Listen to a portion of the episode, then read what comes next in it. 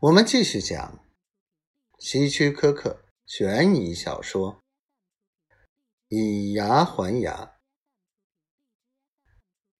我知道，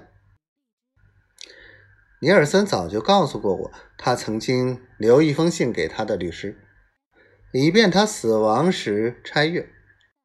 信中说明我如何一直跟踪他，骂他是凶手。除此之外，我有一个动机。认为他杀害戴安娜并不是秘密。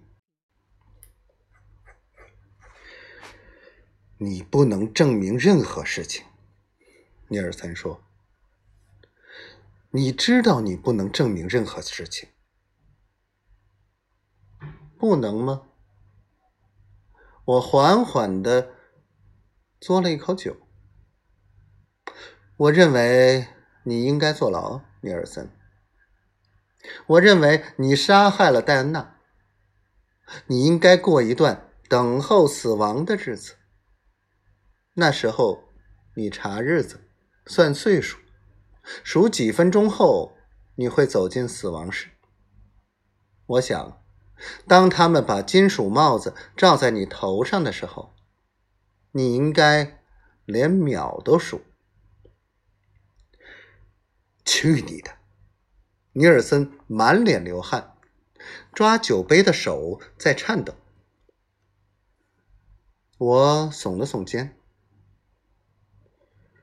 就如你所观察的，我不能证明任何事情。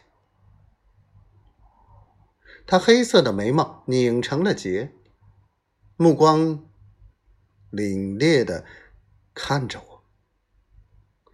那么，为什么你一直跟踪我？我只是恰巧和你同路而已。他咬紧嘴唇，目光仍死死的盯住我，然后站起来，走了出去。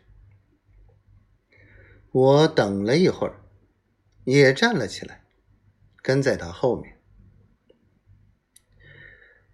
尼尔森是对的，当然。我不能证明是他杀害了戴安娜，不然我早已经证明了。不过，我仍知道有法子使他受到惩罚。正义要求凶手要为他的恶行付出代价。我和尼尔森住在同一家旅馆，我总是这么做。以便盯梢。现在我再不需要如此了。现在他连试都懒得试着躲开我。